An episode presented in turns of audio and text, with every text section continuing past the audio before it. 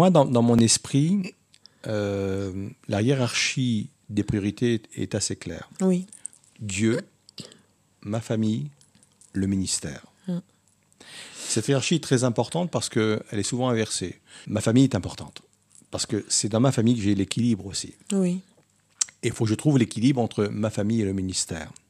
Parce que le ministère peut devenir un poids, le ministère peut devenir aussi une charge trop lourde, parce que je sacrifiais aussi Dieu et, ma famille.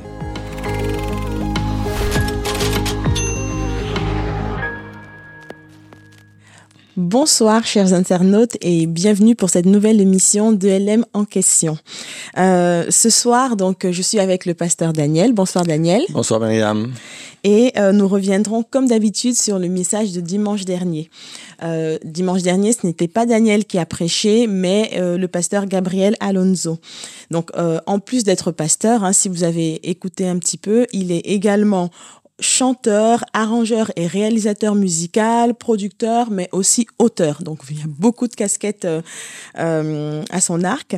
Et, il est marié depuis presque 30 ans avec son épouse Andy Alonso et ils vivent en Angleterre.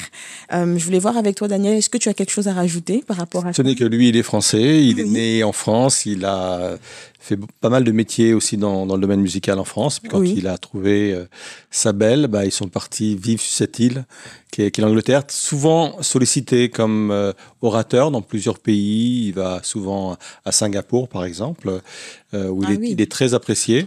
En Israël aussi, très apprécié. Et puis nous, on a eu aussi une, la bénédiction de, de l'entendre et, et, de vivre avec lui ce ministère. Il était déjà venu au, au préalable au mois de mars. Oui. Et je pense que c'est quelqu'un avec qui on va garder aussi euh, contact parce que c'est intéressant d'avoir euh, quelqu'un qui a un regard un peu extérieur. Euh, sur notre Église, parce que nous on est à l'intérieur, donc on, on voit ou on voit pas certaines choses. Et lui, il a, il a un regard hum, assez avisé sur le fonctionnement des, des, églises, sur les cultures d'église, etc.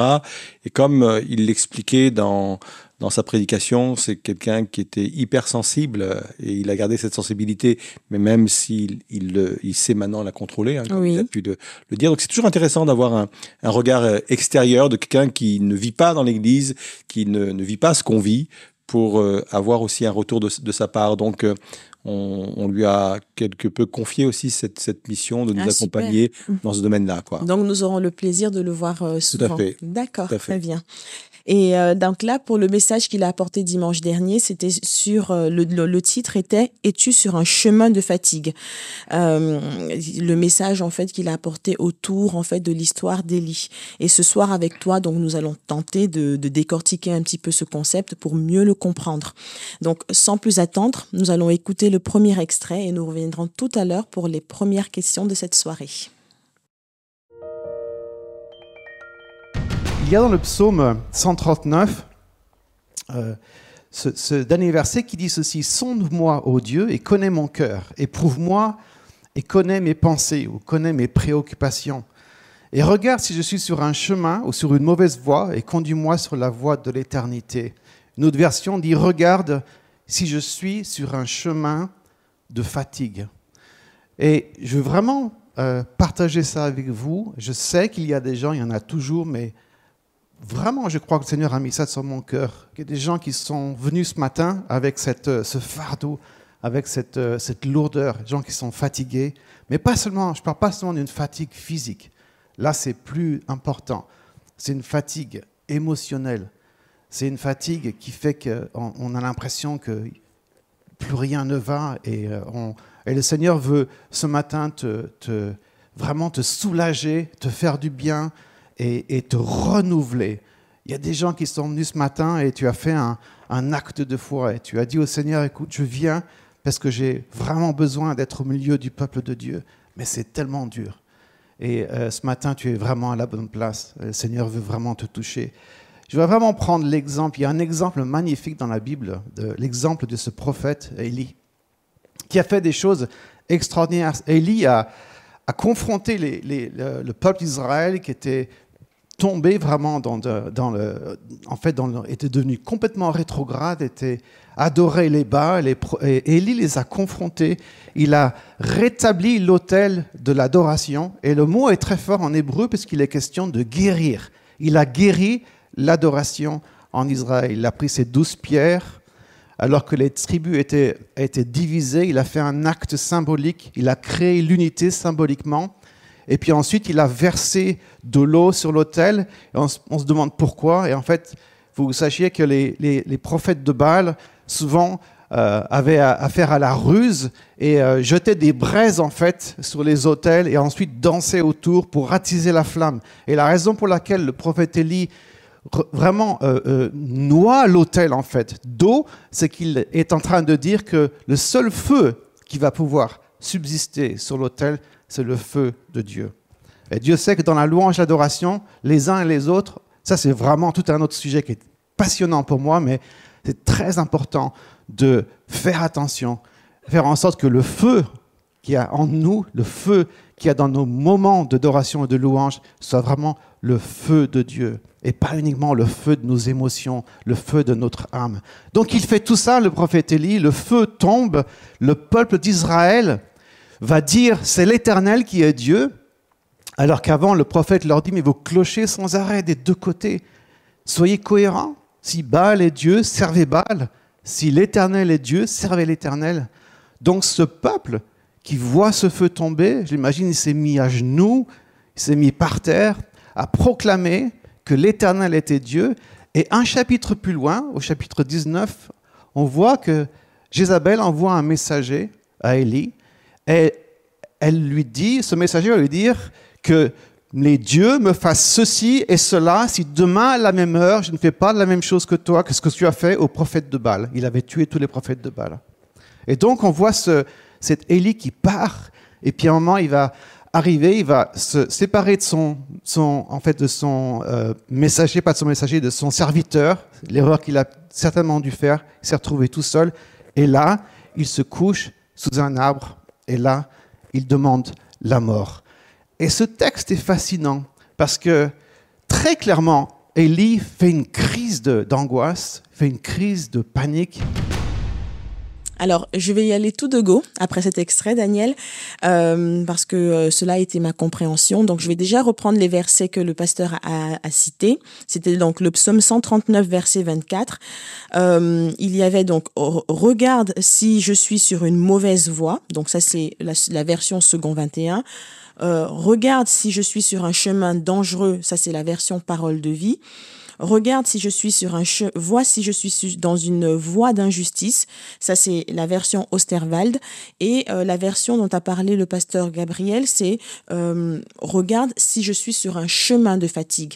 Donc mis bout à bout, en fait, ces versets, c'est comme si euh, être, euh, être fatigué, mhm. ce serait mal. Qu'est-ce que mhm. tu en penses? Est-ce que c'est mal d'être fatigué? Non, il y a franchement des, des fatigues euh, tout, à, tout à fait légitimes. Hein, et, que personne ne se sente culpabilisé s'il se sent fatigué. Mais ce que veut dire toutes ces différentes versions, c'est qu'il peut arriver que nos fatigues soient dues au fait qu'on ait pris le mauvais chemin en fin de compte, qu'on ait fait les, mauvais choix. Et c'est intéressant que tu parles de cela parce que, en fin de compte, je crois que c'était le problème d'Élie. Je pense que Élie a fait des choses qu'il n'aurait pas dû faire. C'était quelqu'un qui était très sensible à, la voix de Dieu parce que à plusieurs reprises, on le voit même à trois reprises, il, dit que la, parole de l'Éternel lui fut adressée pour qu'il se rende pendant la sécheresse au torrent de Kérit. Mhm. Après, il est dit que la parole de l'Éternel va lui être adressée pour qu'il aille vers la veuve, qui la, veuve va, le nourrir. Hein, on connaît bien l'histoire.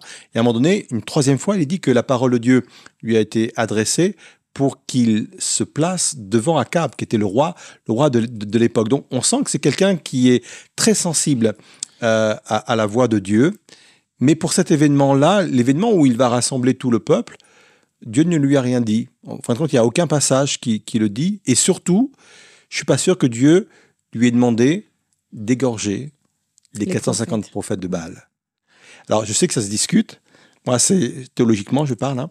Euh, mais moi, c'est mon approche de, de cette histoire-là. Euh, J'aime entrer par des portes qu'on n'a pas l'habitude d'entrer quand on va dans des textes.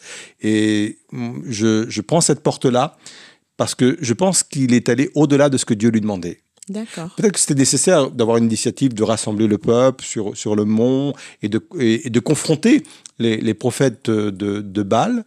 Mais je ne suis pas sûr que Dieu lui a demandé d'égorger les, les prophètes euh, de, de Baal. Et, et, et ça, c'est un peu le danger parfois d'être euh, au-delà de ce que Dieu nous demande. Oui. Et ça peut vraiment être une source de, de, de fatigue. Euh, faire plus que Dieu nous demande ou aller sur des chemins que Dieu ne nous demande pas. Euh, et là, il faut, faut être vigilant. Je ne dis pas, encore une fois, c'est important de le préciser, que toutes les fatigues sont dues à des mauvaises voies qu'on aurait empruntées, Oui. parce qu'il y a des fatigues qui sont totalement légitimes. Mais dans le cas de d'Élie, je pense que c'était dû à cela. D'accord. D'accord, très bien.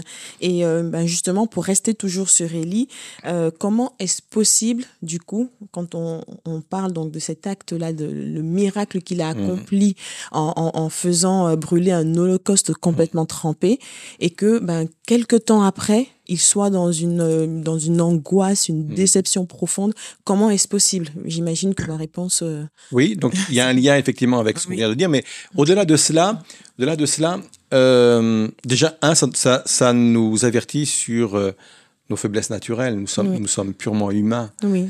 et, et on est capable de faire des choses extraordinaires. Et puis, euh, on sait que ben, on reste des personnes fragiles, même parfois et, et émotionnelles. Et, et, les choses ne sont pas incompatibles en fin de compte. Et c'est là, c'est c'est bon de, de, de savoir que Dieu est capable aussi d'utiliser de façon remarquable Oui. des personnes qui, oui, peuvent faire des désespoirs, et en même temps, il y a- aussi ce côté un peu, un peu fragile. Mm. Et c'est pas compatible. J'ai lu des biographies d'hommes de Dieu excellents qui ont marqué euh, leur siècle euh, et qui étaient des personnes extrêmement fragiles. euh, psychologiquement, hein, Oui. mentalement, qui avaient des phases de dépression. Et, et c'est là qu'on voit, mais oui, nous sommes que des vases, Mm. en fin de compte Oui. Euh, dans, dans lesquels Dieu a déposé une lumière extraordinaire, une compétence extraordinaire. Donc il y a ce côté un peu fragile, ce qui peut expliquer effectivement euh, Élie. Mais j'aurais une autre réponse également. Euh, je pense que Élie s'est mis en danger dans ce sens où il était au, au summum de son ministère. Tout lui réussissait en fin de compte. D'accord. Euh, il est allé voir Akab, c'était pas rien Akab, hein, c'était un, un roi méchant et il lui parle d'égal à égal quoi.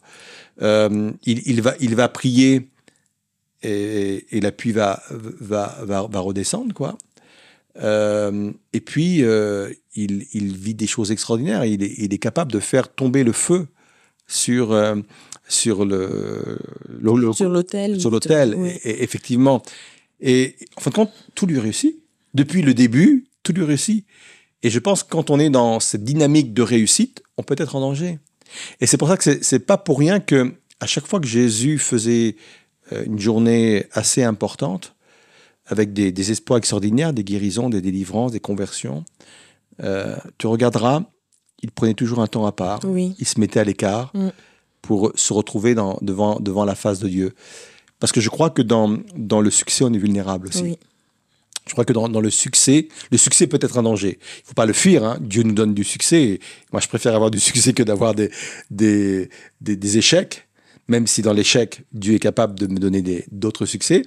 Mais, mais le succès est dangereux. Donc il faut, il faut se, se garder vraiment dans l'humilité, se garder dans la présence de Dieu, parce que ça peut être aussi une, une forme de chemin vers, vers quelque chose de, de terrible, comme a pu le vivre Élie. Oui, Mm. d'accord, je comprends mieux. Je comprends mieux. Donc effectivement, c'est un petit peu, enfin, Élie était, comme tu disais, hein, en fait, au, sommet, à l'ap- l'apogée, en fait, donc de, on va dire de de sa gloire, hein, entre Mm. guillemets. Et euh, quelque part, il était peut-être en train d'être rempli d'orgueil, d'où le fait d'outrepasser, en fait, le, bah, ce que Dieu lui a demandé de Tout faire à fait. finalement. Ou, ou alors euh, l'orgueil. Mais des fois, quand on, on- on est dans, dans une phase de succès, on n'a plus le réflexe d'aller chercher la volonté de Dieu. On pense savoir faire. On croit qu'on Mm. maîtrise Oui, la chose.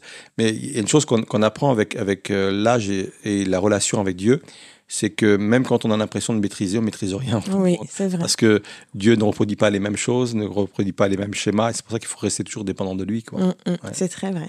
C'est très, très vrai. Merci Daniel. Et euh, justement, pour éviter d'en arriver à ce, on va dire, à être sur ces chemins de, fatigue, mm. en fait, comment est-ce qu'on peut arriver à déceler, en fait, les premiers signes? Quels sont les, symptômes mm. qui peuvent nous alerter pour éviter, justement, de rentrer sur ce chemin? Oui. Très souvent, très souvent, ce sont les autres qui, remarquent euh, ces symptômes-là.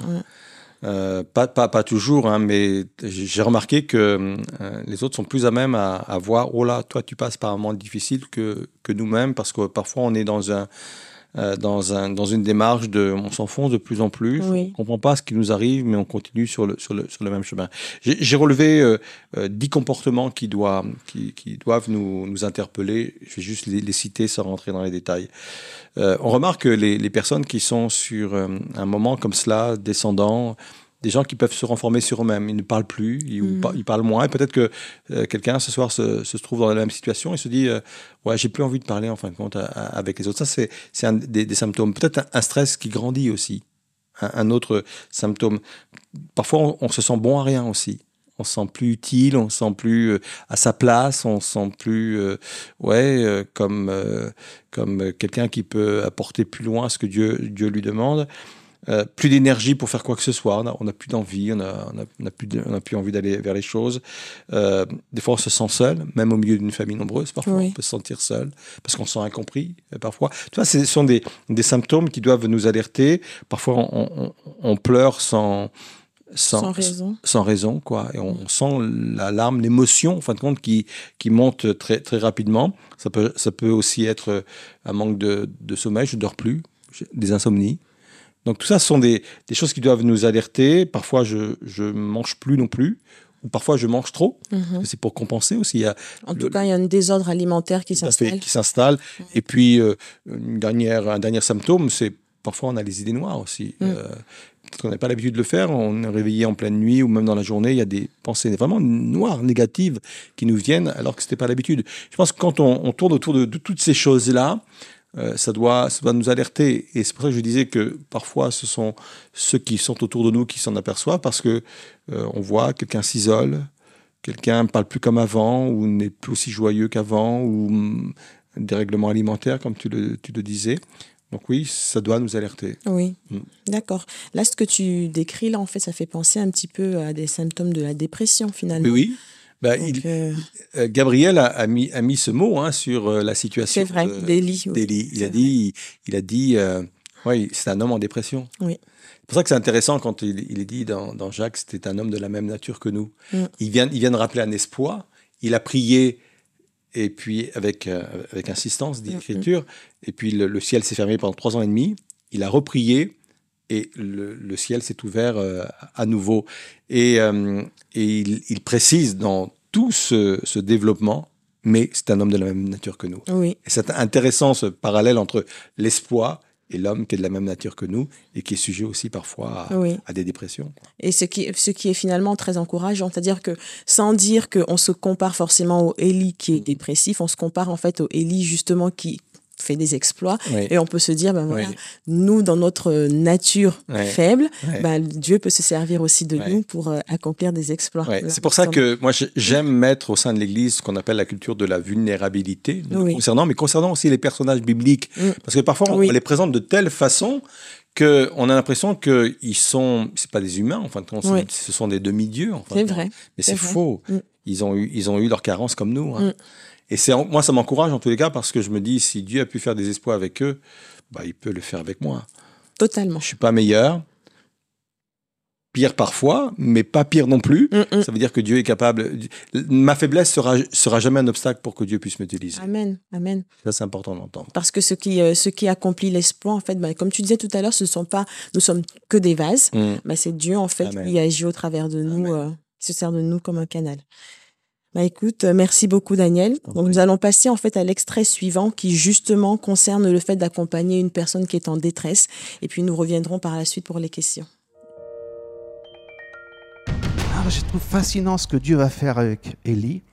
Il va s'approcher de lui par ce messager qui va le toucher et qui va dire il faut que tu manges et que tu boives.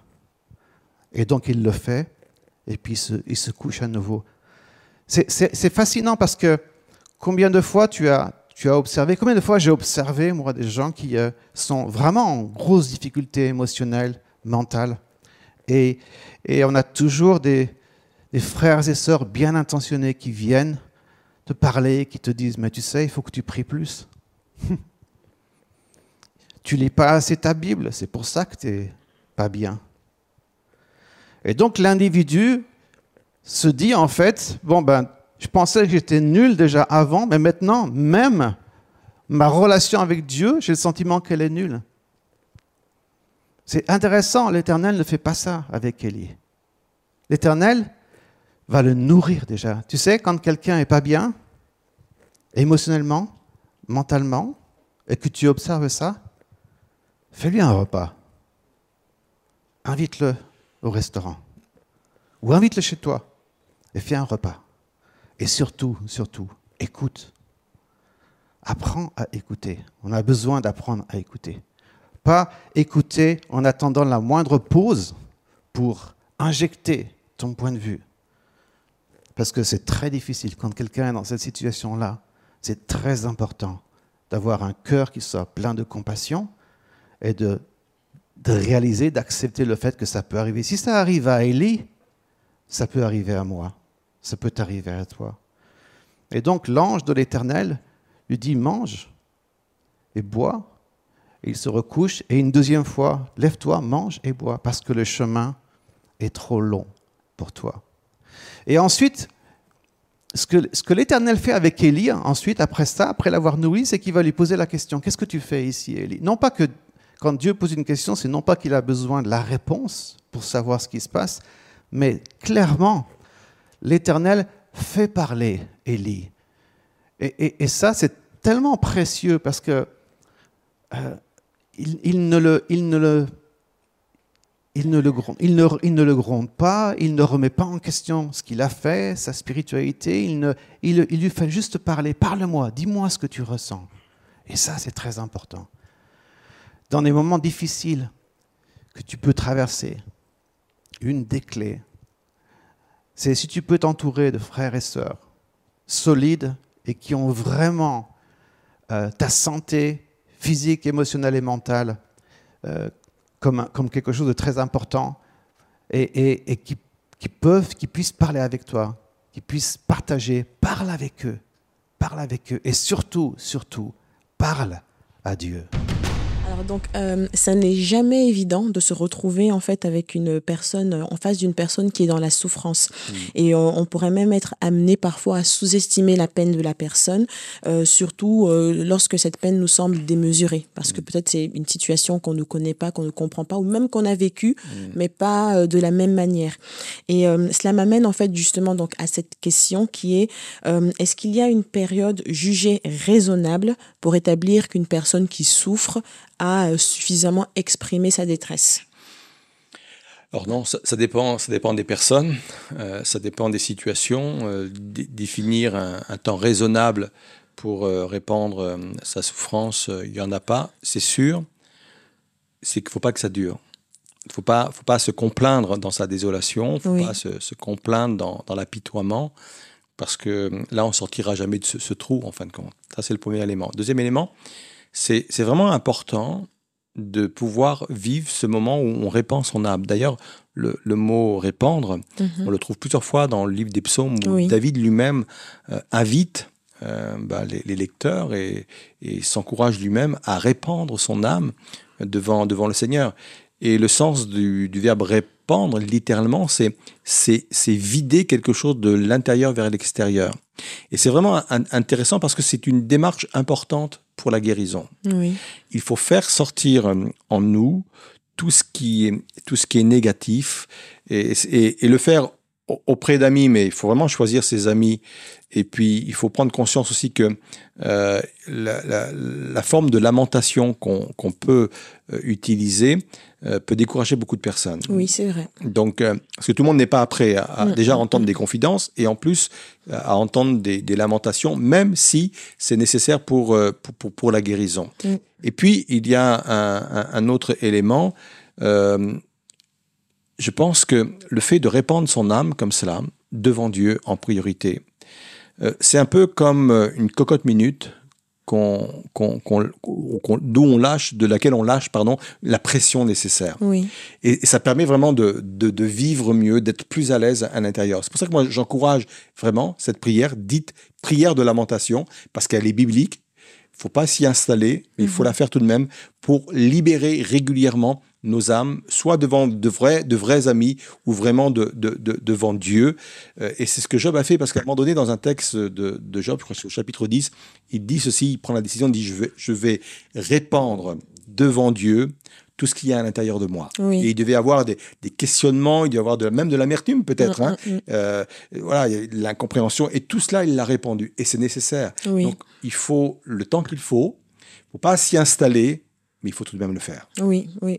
Faut pas s'y installer, il faut enfin, prendre la décision de ne pas vouloir s'y installer finalement pour Oui. pouvoir euh, continuer à se battre. à- et à- Oui, parce que ça peut, ça peut devenir une addiction hein, de, Oui. de pouvoir se, se lamenter quelque part Oui. ou répandre son âme, Mm. parce que ben on, on se fait parfois dorloter, on se fait, on aime bien être écouté, puis il y a, il y a comme quelque chose qui est centré sur nous-mêmes, quoi.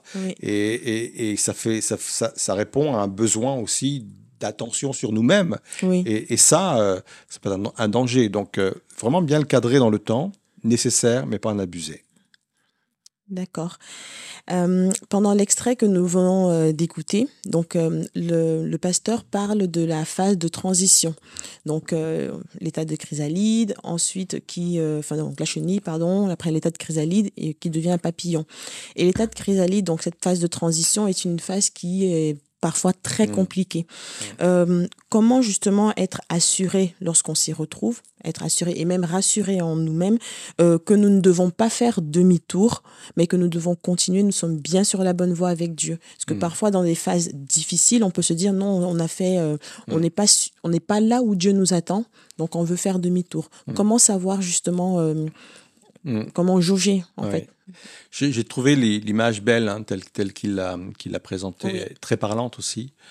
Euh, bah, ça nous dit plusieurs choses. Ça, ça nous dit effectivement que les, les périodes de transition, quelles qu'elles soient, sont, sont toujours des, des périodes qui, qui déstabilisent. hein.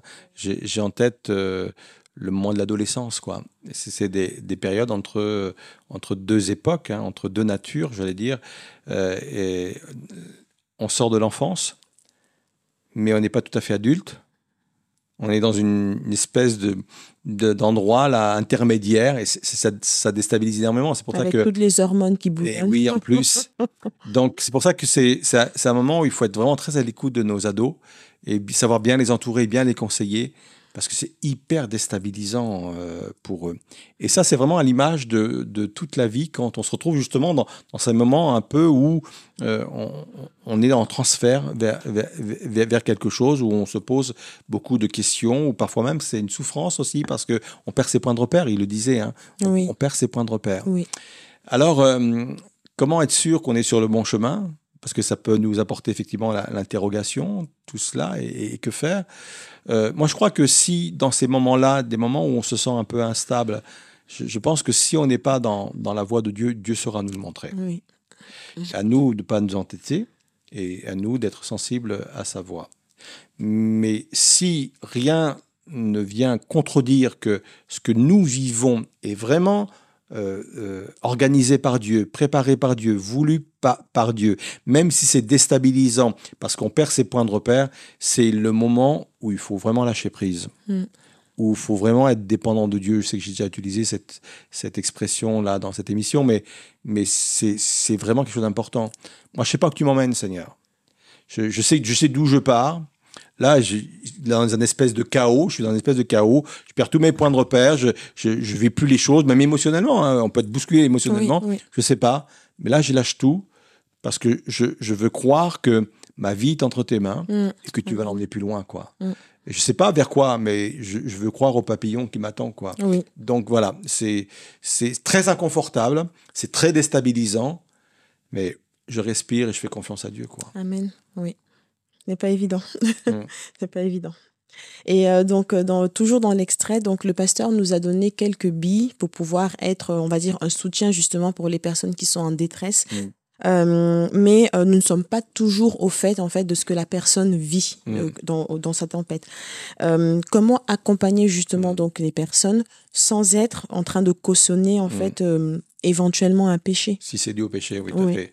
Un, le pr- premier élément pour moi qui est, qui est capital, et je pense qu'il en a parlé, Gabriel, c'est de pas juger. Enfin, déjà, Oui. l'approche première, j'y vais sans aucun jugement.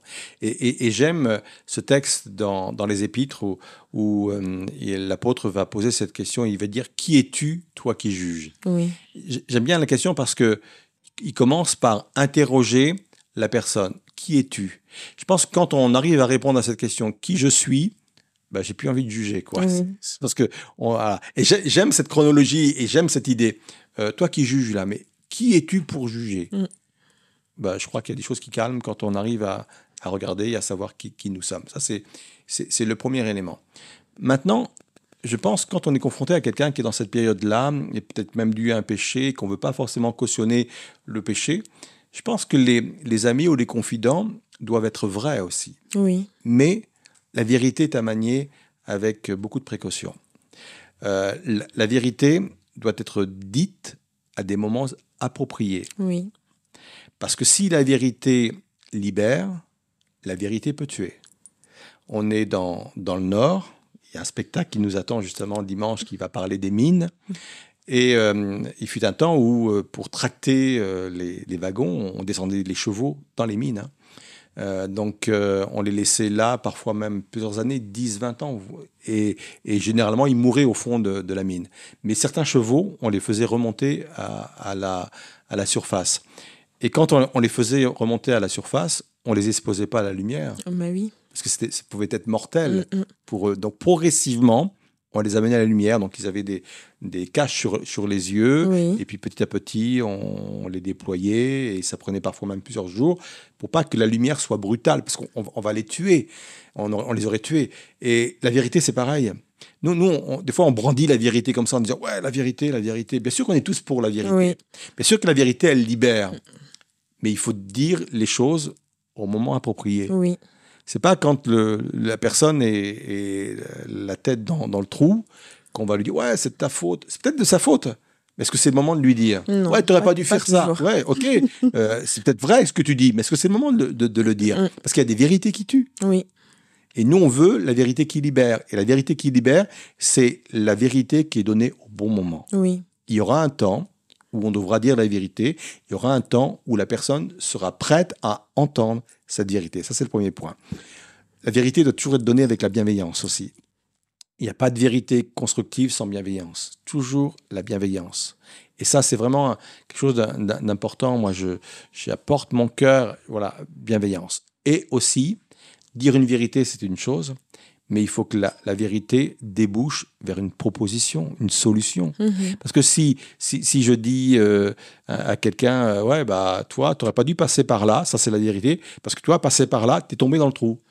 Ouais, mais comment, comment euh, je fais pour le- l'en sortir, quoi? Si je lui donne pas une corde ou je lui donne pas un moyen de, pour qu'il sorte de là, bah, je- ma vérité, elle sert à rien. Ne sert à rien. C'est fait que ça- Ça sert à rien. Euh, il sait qu'il est tombé dans le trou. Il, il sait peut-être à un moment donné qu'il n'a pas bien fait parce qu'en plus, je lui ai dit. Euh, mais euh, il, faut, faut aussi donner la, la solution. Donc, la solution, peut-être que je ne l'ai pas. Peut-être que la solution, c'est de dire bah, écoute, je te conseille d'aller voir un pasteur, je te conseille d'aller voir un thérapeute, je te conseille. Bref, mais, mais pas laisser quelqu'un comme cela sans, sans- sans solution. Donc, voilà le, le conseil que moi, je donnerais à quelqu'un qui se trouve dans cette période un peu délicate Oui. peut-être dû à un péché, sans, vouloir vraiment cautionner euh, ces étapes-là, elles me semblent importantes. Et pour en revenir même à ce que tu disais par rapport à le fait de, de- dire la vérité, Mm. euh, ben, alors c'est peut-être euh, tiré par les cheveux hein, ce que je vais dire, mais des fois le parallèle avec euh, ben, le malin est, est des fois trouvé. Mm. C'est-à-dire que il va être là pour pointer certaines choses, alors c'est pas toujours la vérité, mais pointer certaines choses juste pour culpabiliser, Mhm. mais sans donner justement une solution derrière, sans être dans la bienveillance. Donc c'est c'est raison pour laquelle en fait vérité, ok, mais derrière avec bienveillance et avec une solution en fait à apporter. Oui, tout à Ouais. fait. Et le, le malin, lui, il amène à la culpabilité. La culpabilité nous fera toujours fuir de Dieu, Oui, mais la, la solution inspirée par Dieu fera en sorte, c'est comme ça qu'on reconnaît la différence entre la culpabilité et la conviction de péché, Mhm. c'est que la solution animera notre cœur pour qu'on retourne vers Dieu. C'est ça la différence. Mm. Amen. Merci Daniel. Merci Daniel. Donc nous allons passer en fait à, l'extrait suivant euh, qui euh, concerne donc l'imagination, racine de nos angoisses. Déjà pour commencer, c'est intéressant de voir que Jézabel envoie un messager et que ce messager va parler à Élie et va utiliser un langage qui est extrêmement imagé. Vous savez, quand, les, quand nous sommes attaqués vraiment par, par l'ennemi dans nos pensées, euh, souvent on a du mal à discerner que c'est l'ennemi parce qu'on vit ces choses tellement à l'intérieur de nous et on se dit, mais non, c'est moi, c'est comme ça que je suis. Mais c'est important de comprendre comment ce que l'ennemi travaille. Et donc, tout ce langage imagé, que les dieux me fassent ceci et cela, l'image se grave dans la pensée. L'imagination est souvent la racine, quelque part, de, peut être la racine de nos angoisses, de notre détresse.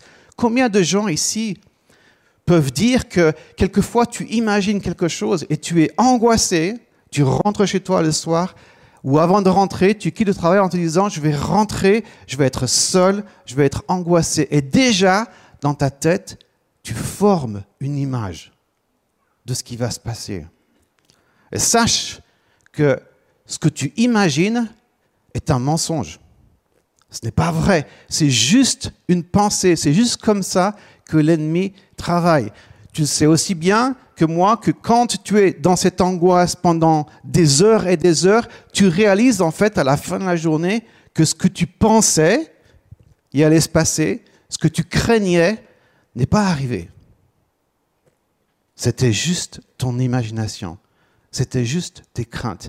En fait, Isabelle va même plus loin parce qu'elle va lui donner un compte à rebours.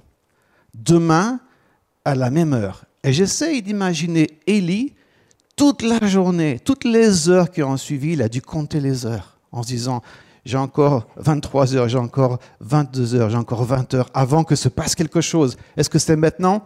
Est-ce que c'est plus tard?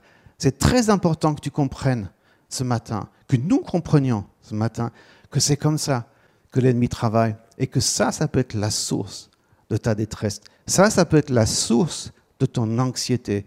Et que c'est très important quand tu es dans cet état-là, que tu que tu te rendes à Dieu, que tu lui dises, Seigneur, ma vie est entre tes mains, ce que je crains ne m'arrivera pas.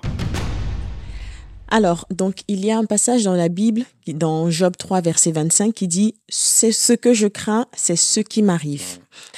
Euh, à contrario, justement pour contrecarrer cette pensée, est-ce qu'on pourrait se dire, ce que je souhaite, c'est ce qui m'arrive? T'as drôle d'idée, toi. Hein ça pourrait fonctionner, ça serait, ça serait super. Ce serait génial. Ça serait génial. Et ta question est intéressante parce que justement, c'est la limite entre ce qu'on pourrait appeler la pensée positive et la foi, en fin de compte. Mm. Même si la foi peut être positive, hein. il n'y a, pas, a pas de souci sur le sujet. Mais ce sont deux concepts un, un, peu différents, en fin de compte. La pensée positive, c'est quoi la pensée positive? La pensée positive, c'est tu crois que tu vas avoir quelque chose et tu l'auras. Par exemple, je crois que je vais avoir un gros salaire, donc je vais avoir le gros salaire. Je crois que je vais avoir une belle maison, donc tu penses fort, je pense fort et je vais avoir une belle maison. Et je sais qu'il y a tout un, enseignement, toute une théologie qui, qui, annonce cela. Là, moi, je, pense qu'on n'est pas dans le domaine de la foi, on est plus dans le domaine du développement personnel, un peu toutes ces méthodes de, développement euh, euh, personnel. Et quelque part, on, devient un peu notre petit Dieu, parce qu'on n'a pas vraiment besoin de Dieu. Mm, puisque si le fait, le simple fait de penser à quelque chose fortement, je, vais l'avoir. Et en plus, ça, ça conduit beaucoup de personnes dans aussi la culpabilité et le découragement, parce que ça fonctionne pas. Mm. Alors, ça peut arriver parfois que ça fonctionne parce que, à force de vouloir peut-être gagner un, beaucoup, beaucoup d'argent, je vais beaucoup travailler, je vais me montrer l'initiative, je vais être présent, etc. Donc, c'est pas trop le fait d'avoir pensé, mais c'est le fait d'avoir bossé, d'avoir travaillé, d'avoir pensé, etc. Donc, parfois ça fonctionne, mais, mais le principe en lui-même ne fonctionne pas. Et il faut faire très attention parce qu'effectivement, on a tout un, un, pan de théologie qui, qui présente ça comme étant la, la, foi. En fin de compte, la pensée positive, c'est avoir foi en soi. Oui. la foi telle que la parole de Dieu dit, savoir foi en Dieu et en sa parole. Amen. Et ça, là, toute, toute la, la, la, la différence. différence. La foi vient de ce qu'on entend, et ce qu'on entend vient de la parole de Dieu. Donc, euh, euh, la, la, la crête est, est vraiment très fine, mais il ne faut pas, faut pas tomber. Moi, ma, ma foi, elle est dans, dans, dans la volonté de Dieu. Oui. La parole de Dieu, il y a des promesses que je peux, je peux saisir. Et puis, il y a tout le domaine de la volonté de Dieu. Dieu reste souverain, c'est lui le Dieu. Mm, mm. Euh, il n'est pas mon serviteur, il, il est Dieu. Donc euh, oui, je mets ma foi en lui concernant des, des situations et je crois qu'il est capable. Et si je reçois pas, c'est parce qu'il a autre chose pour moi. Amen. Et, et l'échec fait partie de la vie chrétienne également. Donc si parfois je réussis pas, c'est parce qu'il y a sans doute une leçon que Dieu veut, veut, veut me, veut me montrer. Donc ça c'est très important. Ceci dit, pour équilibrer euh, le tout, bien sûr que c'est important de, de penser positivement. Je veux dire, euh, Oui. c'est euh, c'est important dans la vie quoi si si à chaque fois je, je passe un examen et je dis euh, non je vais pas réussir je vais pas réussir ben bien sûr que euh, ça va pas fonctionner quoi mais être positif dans la vie c'est vraiment important Oui. et moi j'encourage Mm, Ça fait penser justement au passage dans, dans Philippiens 4 Oui. qui dit que tout ce qui est vrai, tout ce qui est pur, Oui. tout ce qui est, euh, euh, je crois, bon, Soit- soit, soit sans cesse l'objet de vos pensées. oui tout à fait Donc, c'est pas, c'est pas d'être dans la pensée positive, mais nourrir ses de- pensées effectivement Voilà. de choses positives de choses positives. c'est important bien sûr bien sûr D'accord. Et euh, en parlant de pensée positive, justement, donc on- ça nous amène à la question suivante. Ça concerne en fait donc les différents procédés qui ont vu euh, le jour ces dernières décennies hein, euh, pour lutter contre l'état anxieux ou contre les peurs. Euh, par exemple, la méthode Coué, euh, les théories sur le pouvoir de notre esprit, bon, les antidépresseurs. Et, euh, en quoi est-ce que euh, leur efficacité justement serait discutable dans le Mm. cas de nos angoisses? Et est-ce que ce sont des moyens durables pour nous libérer de nos peurs? Hmm. Alors, je ferai la, la différence entre euh, ben, l'aspect chimique dont, dont, dont- dont tu parlais, Oui. euh, méthode Coué qui est plutôt euh, dans le domaine euh, de la pensée positive, hein, Mhm. et, et puis après l'influence qu'on peut avoir sur notre esprit. Je maîtrise pas trop euh, ce, ce, ce- ce sujet-là, donc euh, je ne sais pas jusqu'où jusqu'où que ça peut aller. Euh, il, il en a parlé, euh, Gabriel, euh, dimanche. Euh, il n'est pas question de, de repousser euh, euh, les béquilles, il a employé le mot, hein, les, les béquilles qu'on pourrait avoir à notre disposition, même si elles sont d'ordre chimique. Mm. Et c'est là où euh, consulter un médecin est, est très important, soit un psychiatre, hein, euh, ou un médecin généraliste, ou même un autre thérapeute, psychologue, etc. Et si, lui, si eux sont à même de, de juger euh, que parfois c'est une béquille chimique dont on a besoin, Mhm. et parfois, parfois pas. Quelqu'un qui a une jambe cassée, euh, une béquille lui est utile. Et Oui. que dans, émotionnellement, il y a des choses qui sont cassées en nous, et une béquille chimique peut nous être euh, utile. Mais j'ai aimé le, le médecin qu'il est, qu'il est, qu'il est allé voir Oui. et qui lui a dit, mais moi, je peux te donner effectivement quelque chose de chimique, mais toi, tu peux gérer toi-même sur, sur tes propres euh, émotions. Et c'est là un peu euh, l'équilibre. Parfois, il faudra avoir cette béquille-là, mais, mais parfois, Dieu peut-être a une autre solution qui peut être d'ordre spirituel, parce Oui. qu'il peut intervenir spirituellement, on croit au miracle de Dieu, ou parfois dans, dans un accompagnement aussi, hein, un accompagnement dans des principes aussi bibliques, parce que je crois qu'il y a dans la Bible des principes bibliques Oui. qui peuvent nous sortir aussi des troubles émotionnels ou autres, quoi. Oui. Et d'avoir des personnes qui nous conduisent dans ces principes bibliques aussi peut, peut nous aider. Ah oui, j'y crois fortement. Effectivement, la Bible, euh, elle est, elle est complète. Hein, sauf, finalement. ouais. Ah ouais, complète finalement. Et euh, justement, en parlant donc des, euh, de maîtriser nos émotions, les gérer, euh, est-ce que tu, tu pourrais nous donner des conseils, des, des techniques, des méthodes qu'on pourrait mettre en œuvre justement pour apprendre à gérer ses émotions? Oui, c'est- important de, de réaliser, de comprendre qu'on a un vrai pouvoir sur nos émotions. C'est-à-dire Oui. que on n'est pas obligé de subir nos émotions, on n'est pas obligé de subir, subir nos, nos humeurs, quoi. Et ça, le fait qu'on ait, qu'on ait, comprendre qu'on a, on a une influence sur notre âme, c'est-à-dire sur nos émotions, parce que dans l'âme il y a nos émotions, c'est important. Oui. Euh, c'est David qui le disait dans un de ses psaumes, il dit J'incline mon cœur vers les commandements de Dieu. Donc on comprend bien que on a la faculté d'incliner nos cœurs. Donc dans le cœur c'est l'âme, hein, et dans l'âme il y a les émotions. Donc j'ai la possibilité d'incliner mon, mon âme, mes émotions vers les commandements de Dieu, c'est-à-dire vers les promesses de Dieu ou, ou autre chose.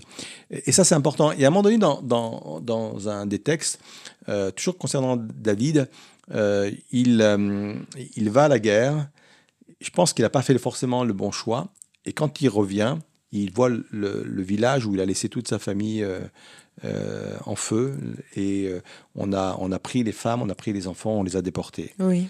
Et là, tout, tout le peuple qui est avec David euh, est vraiment découragé, et tellement découragé, il est même amer parce qu'ils veulent lapider David. Oui. Et on sent que David perd courage. Et à un moment donné, il est dit, c'est un, moment qui va faire basculer vraiment toute l'histoire. Il va dire, mais David reprit courage en s'appuyant sur l'Éternel. Et le sens littéral de, de cela, c'est que il, il s'est fait violence. Oui. Il a fait violence à son âme. Comme si avait dit, c'est comme si qu'il avait dit à son âme, non, oh, oh, oh, tu vas pas te laisser abattre par cette situation. quoi. Oui, oui. Parce qu'il aurait pu se laisser aller, c'était facile pour lui de se laisser aller. Euh, et ouais, mais attends, ils veulent me jeter des pierres, ils veulent me lapider quand même. Ils me, rendent responsable de la décision et de la déportation de toutes nos familles, quoi. Mais s'appuyant sur l'éternel, il reprit courage. C'est-à-dire qu'il il s'est fait violence. Il a fait violence à son âme. Il dit, non, non, non, non. Je veux incliner mon âme différemment. Je veux incliner mes émotions. Et ça, c'est important de comprendre qu'on a la maîtrise de nos émotions. Oui.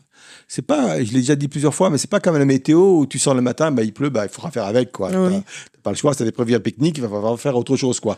Donc, nos émotions n'ont rien à voir avec nos, avec la, la- la météo. Si je suis de mauvaise humeur le matin quand je me lève, je pense qu'on peut incliner nos émotions différemment. quoi. Oui.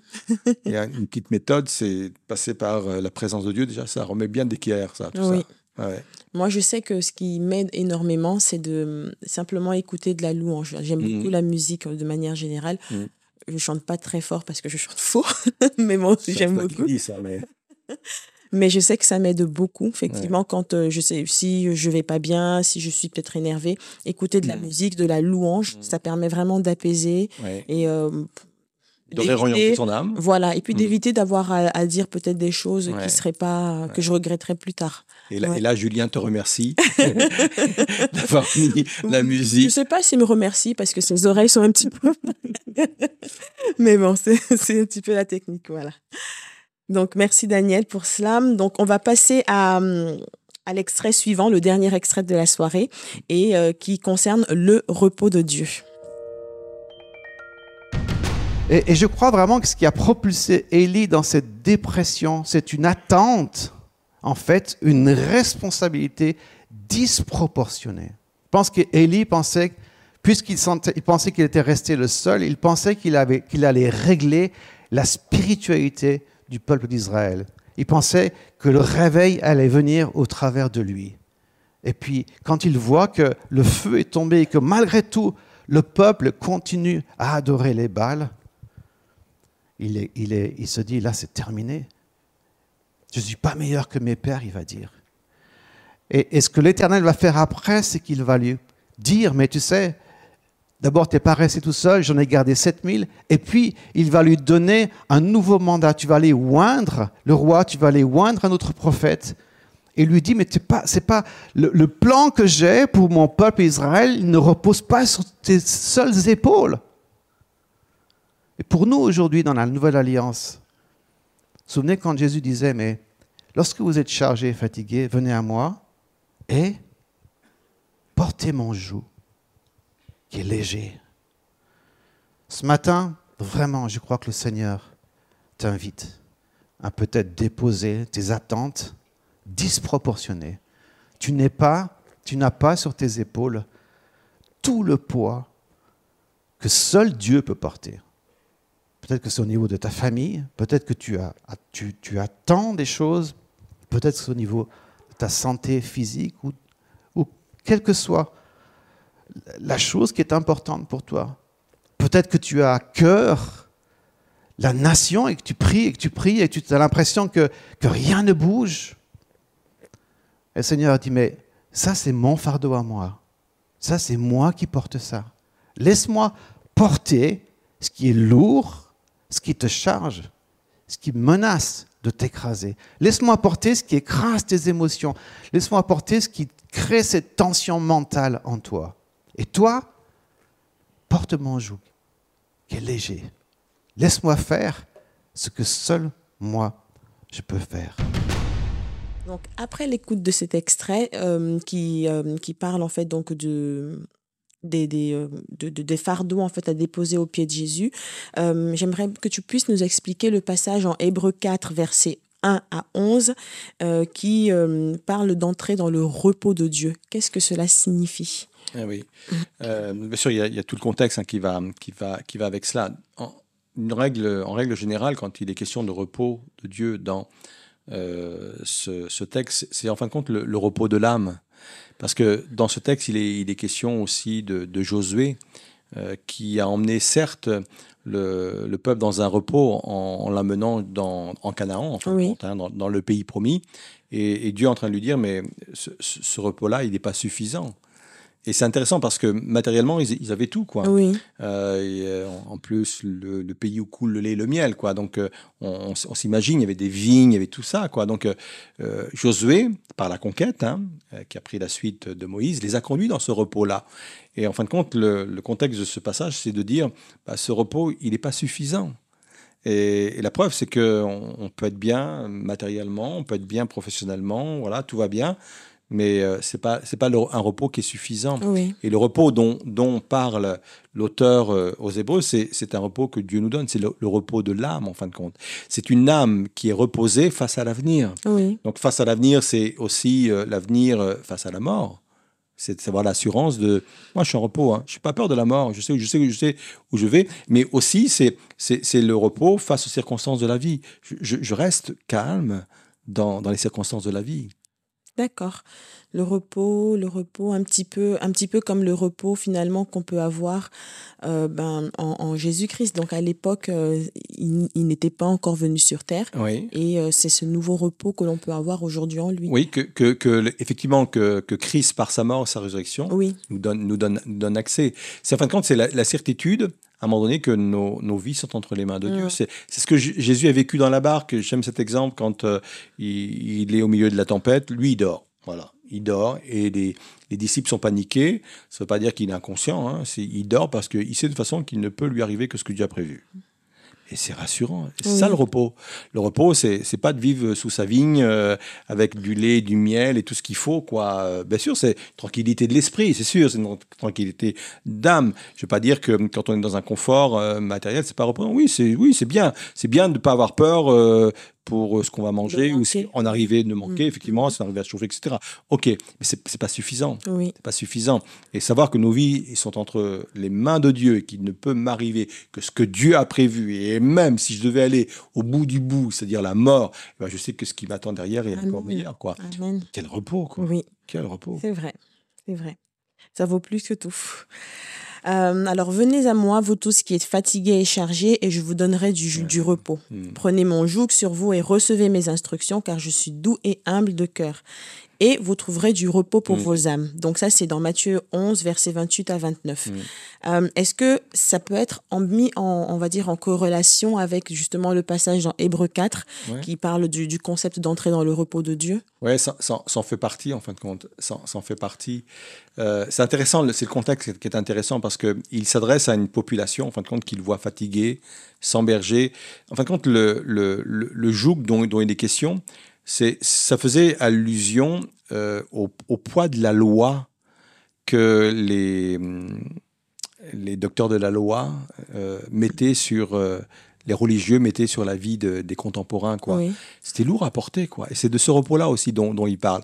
C'est, voilà, prenez mon joug, ça veut dire, euh, moi, j'ai un autre enseignement qui va vous libérer. Oui. Plutôt que le, le, poids de, de, la loi, le, le, poids. En plus, euh, on, on, sait que les, les, docteurs de la loi, les religieux de l'époque, avaient rajouté euh, plein, plein de consignes en plus. C'était lourd, c'était lourd, c'était lourd. Et lui, il dit prenez mon joug, mon joug à moi, il est léger. Mon enseignement à moi, il est léger. Mhm. Et c'est, c'était pour lui la façon d'apporter le message de la grâce. Mhm. Et même si la grâce, elle est exigeante, la grâce, elle est légère, quoi, par rapport à la loi. Et c'est de cela dont, il parlait en, fin de compte. C'est pour ça que le contexte est très intéressant. Les, les religieux vous proposent un joug, moi, je vous propose un autre jour qui est beaucoup plus léger. Venez. Et là, vous allez vraiment être dans le repos. Et c'est vrai que quand on est dans, dans, la grâce, quel repos, quoi. Amen. Parce que la loi, elle nous oblige toujours à faire des choses. Et puis, on ne sait jamais si on en fait assez. Quoi. Oui, c'est vrai. On ne sait jamais si on est assez bien, si on est assez parfait, si, si on a fait des choses comme. Mais c'est épuisant. C'est, c'est, on se remet toujours en question. On remet toujours sa, sa, son salut en question. Mais quel repos dans la grâce, quoi.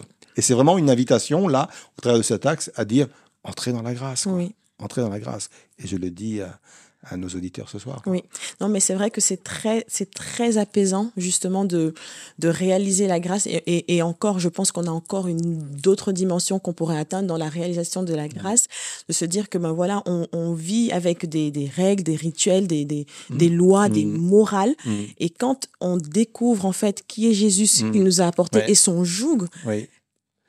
Et, et, mais tu as raison. Simple.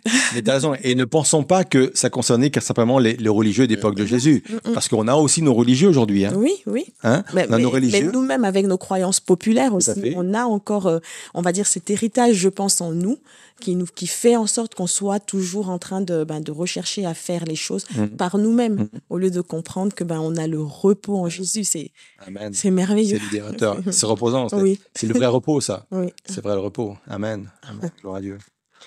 Et, euh, et donc maintenant, en ce qui concerne justement, on va dire, le, le fait d'être dans, dans, de vivre notre vie pour Dieu, on, Mm. on, recherche bien entendu un, un équilibre Mm. entre ce qu'il nous demande de faire, on va dire, Mm. et euh, là où il va prendre la main. Euh, par exemple, nous avons la responsabilité de prier pour les membres de nos familles qui euh, ne sont pas encore au Seigneur. Mais comment justement savoir lever le pied, ne pas prendre ce fardeau sur Mm. nous, un petit peu comme dans l'exemple qu'a pris le pasteur euh, Gabriel, où il parlait d'Élie qui, euh, qui sentait la responsabilité du réveil Mm. du peuple. Mm. Comment nous, on peut justement être dans euh, acteur avec, avec Dieu Mm. pour prier pour les membres de notre famille sans porter ce fardeau? Mm. Trouver en fait un équilibre justement dans cette, dans cette Mm. vie-là. Alors, je, je vais élargir un peu la, la, la réponse euh, par rapport à, à ta question Mm. et je vais répondre en deux temps. Le, le premier temps, moi, dans, dans mon esprit, euh, la hiérarchie des priorités est, assez claire. Oui, Dieu, ma famille, le ministère. Mm. Cette hiérarchie est très importante parce qu'elle est souvent inversée. Généralement, quand on est dans la foi, Dieu reste en première place, même si parfois il faut réévaluer les, les choses et, et- et réajuster les choses. Mais c'est important, Dieu en premier. Ça veut dire que euh, ma, ma relation à Dieu est prioritaire, ça c'est clair, parce que tout vient de là, c'est Oui. la vie, quoi. C'est comme si on, on me retirait l'oxygène, quoi. Mm. Donc j'ai j'ai besoin, besoin de ça.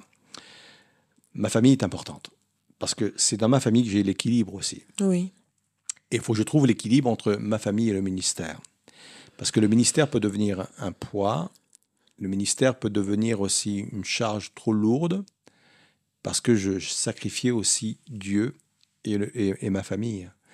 Donc euh, c'est vraiment important de trouver cette, euh, cet, équi- cet équilibre-là, parce que si ma famille va pas bien, mon ministère va pas aller bien. oui, Parce que je vois pas quelqu'un qui peut exercer un service quel qu'il soit, et sachant que sa maison va pas bien, parce qu'il il va rentrer, etc. Et puis il va, il va pas pouvoir se, re- se ressourcer. Donc ça, c'est- important. Et puis, le deuxième, la deuxième dimension à, la, à la question et à la réponse, surtout, c'est c'est de dire euh, ne portons pas les poids qu'on ne doit pas porter. Alors c'est sûr, c'est c'est facile, hein. c'est c'est facile de dire, dire, de le dire. Mais c'est un réflexe qu'on doit, qu'on doit, qu'on doit apprendre. Mm. Euh, étant responsable d'une église comme euh, ELM, je n'ai pas forcément une charge de travail plus importante que mes collaborateurs, parce qu'on est tous des bosseurs et on fait, on fait notre job, on fait, on fait notre travail. Mais la charge mentale est plus importante, Mhm. parce que on se sent, on se sent responsable, davantage responsable de, de, de, de beaucoup de choses. oui, Et c'est là où il faut euh, apprendre à se décharger. C'est là où il faut apprendre à, à- à déposer ça de- devant Dieu. Et, et j'aime l'image, c'est un peu comme une parabole du, du chameau, euh, très utilisé dans certains pays du temps du Seigneur Jésus pour euh, transporter les, les choses, et qui euh, le, le matin se met à genoux devant Oui. son maître pour que celui-ci mette la charge appropriée à la journée et à l'effort Oui. qu'il doit faire, et qui le, le soir se met tout à nouveau à genoux pour que son maître décharge, Enlève la charge. en- enlève la charge, pour qu'il puisse se reposer. Et, et j'aime vraiment cette, cette parabole, cette image de dire, voilà, le matin, je, je me mets à genoux devant Dieu, Mhm.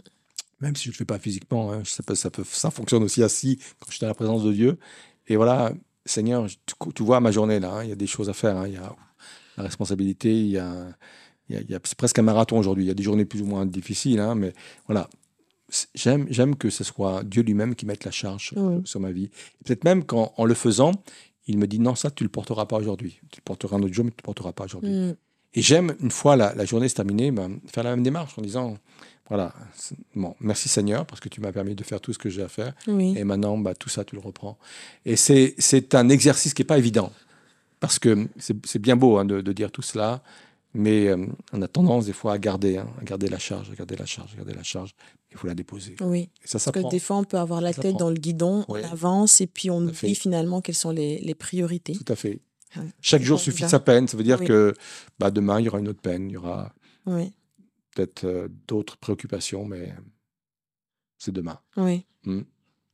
Bah, écoute, merci beaucoup Daniel pour ces éclaircissements. C'était très, très, très enrichissant. Euh, et donc là, on va, on va arrêter donc pour ce soir. hein. Mhm. Donc, je tiens à vous rappeler, euh, chers internautes, que vous avez la possibilité aussi donc de participer à l'émission en posant vos questions via l'adresse mail elmenquestion@église-elm.com. Et puis, ben, n'oubliez pas de vous abonner à la page YouTube de l'Église Lise Métropole pour être informé donc des nouveautés et euh, des événements à venir. Merci à tous pour votre fidélité.